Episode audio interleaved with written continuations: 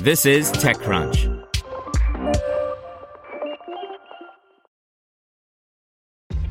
This episode is brought to you by ShipStation.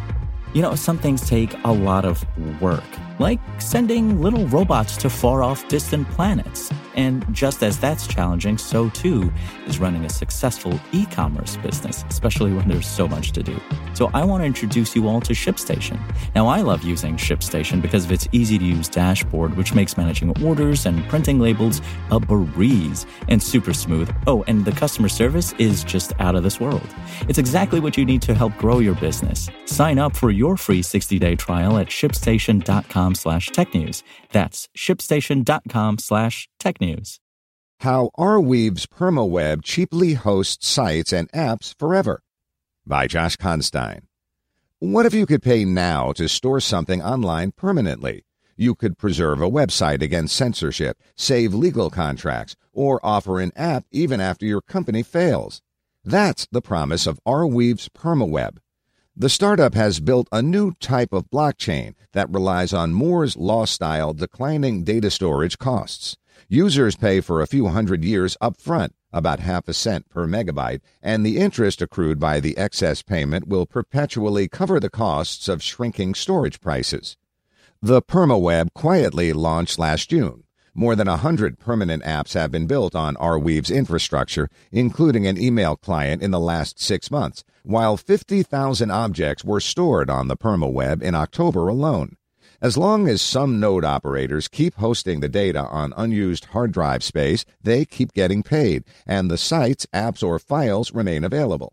Instead of needing some special blockchain browser to access what's stored, the PermaWeb can be accessed through traditional web browsers and URLs. The potential of the PermaWeb has attracted $5 million in funding led by Andreessen Horowitz's A16Z Crypto and joined by other top blockchain investors Union Square Ventures and Multicoin Capital, which have exchanged the cash for tokens from Arweave.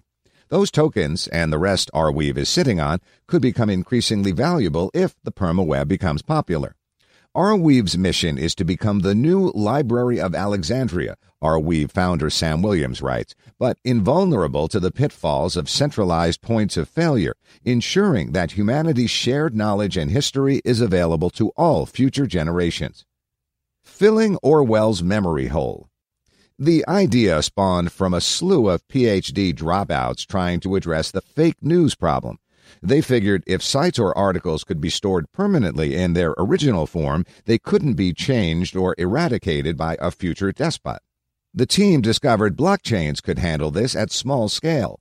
But to decentralize large amounts of data, they developed a special kind of blockchain where miners are rewarded for storing a random old block from the chain, not just the most recent one. That meant the more of the total blocks they stored, the more they'd stand to earn.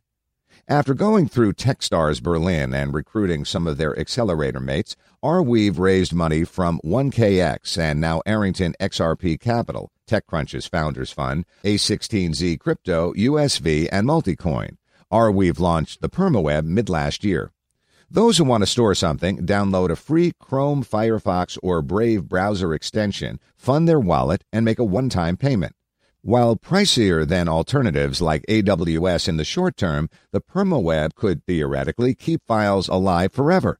Williams says that data storage costs have declined around 30% per year for a while, but the decentralized network would still be able to cover costs as long as that rate doesn't fall lower than 0.5%. If we drop below 0.5% storage cost decline, then really, really bad things will have happened to humans. And even then, today's payments would cover 200 years of storage. Another benefit is that users of applications can choose to use the original version of a Perma app instead of an updated one. That way, if a developer polluted later versions with ads or privacy invasions, users could rely on the old one. An important concern is that the PermaWeb could be used to enable piracy.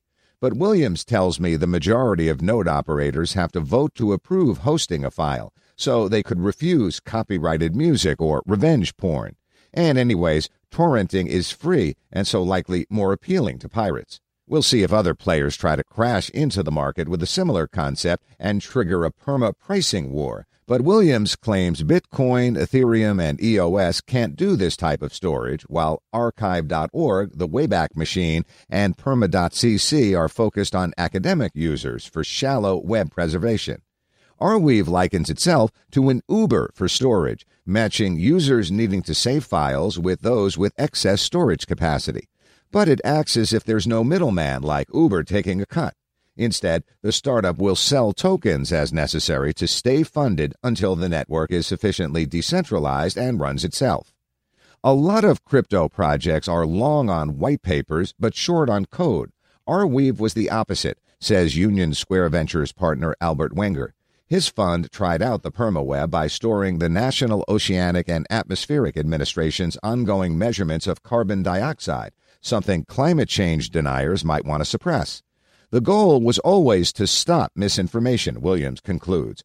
We think that we're closing what Orwell called the memory hole, so people can't change what was said, so everyone can see it that way in the future without the possibility of redaction or censorship. Want to learn how you can make smarter decisions with your money? Well, I've got the podcast for you. I'm Sean Pyles, and I host NerdWallet's Smart Money Podcast. Our show features our team of nerds, personal finance experts in credit cards, banking, investing, and more.